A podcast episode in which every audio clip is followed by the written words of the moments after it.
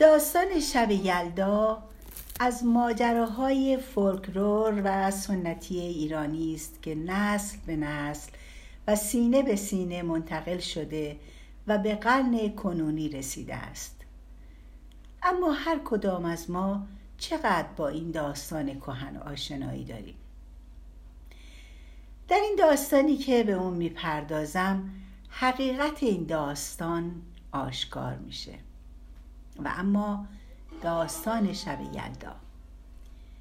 روزی روزگاری نن سرما بانوی زمستان به همراه هوای سرد به شهر ما آمد. نن سرما آنقدر پیر بود که انگار روی تمام موهایش برف نشسته. این مادر بزرگ در آسمان زندگی می کرد و دو پسر داشت که سرما را با خود می آوردند یکی از آنها چله کوچک و دیگری چله بزرگ چله بزرگ مرد مهربانی بود که از روز اول زمستان برای چهر روز بر زمین حکم فرمایی می کرد. اما بعد از اینکه حکم فرمایی چله بزرگ تمام می شد پسر دوم نن سرما یعنی چله کوچیکه حکمرانی خود را بر جهان آغاز می کرد. او برعکس برادر مهربانش جنس و سرد بود و با خود برف، یخ و هوای بسیار سرد می آورد. با این وجود زمان فرمان روای او کوتاه بود تنها 20 روز طول می کشید با اینکه برادر بزرگتر به او می گفت که با دنیا مهربان باشد و اینقدر هوا را سرد نکند گوش برادر کوچکتر بدهکار نبود. بالاخره یک روز حاکم دیگری آمد و چله کوچیکه را در یک کوه یخی زندانی کرد. نن سرما خیلی غمگین شد.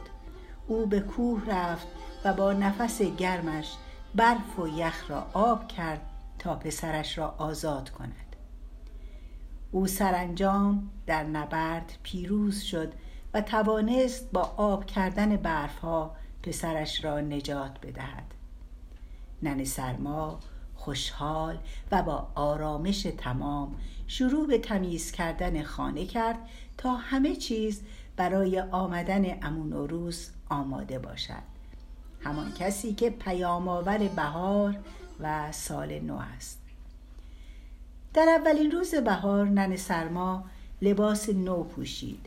موهایش را شانه زد. منتظر شد تا امون روز برسد.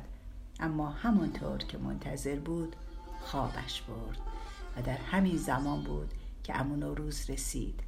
کمی چای نوشید و شیرینی خورد.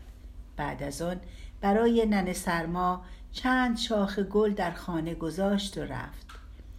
وقتی نن سرما بیدار شد فهمید که دیدار با امون و روز را از دست داده تا سال دیگر او را نمی بیند.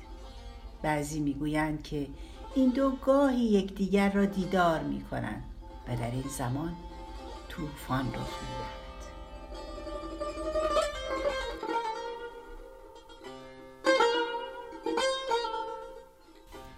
بر سر آنم که گر ز دست براید دست به کاری زنم که قصه سرآید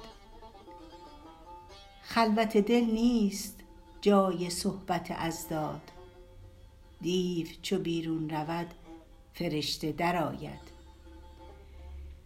صحبت حکام ظلمت شب یلداست نور ز خورشید جوی بو که برآید. بر در ارباب بی مروت دنیا چند نشینی که خواجه کی به در آید. ترک گدایی مکن که گنج بیابی. از نظر رهروی که در گذر آید. ساله و طالع متاع خویش نمودند. تا که قبول افتد و چه در نظر آید؟ بلبل عاشق تو عمر خواه که آخر باغ شود سبز و شاخ گل به بر آید. قفلت حافظ در این سراچه عجب نیست هر که به میخانه رفت بی خبر آید.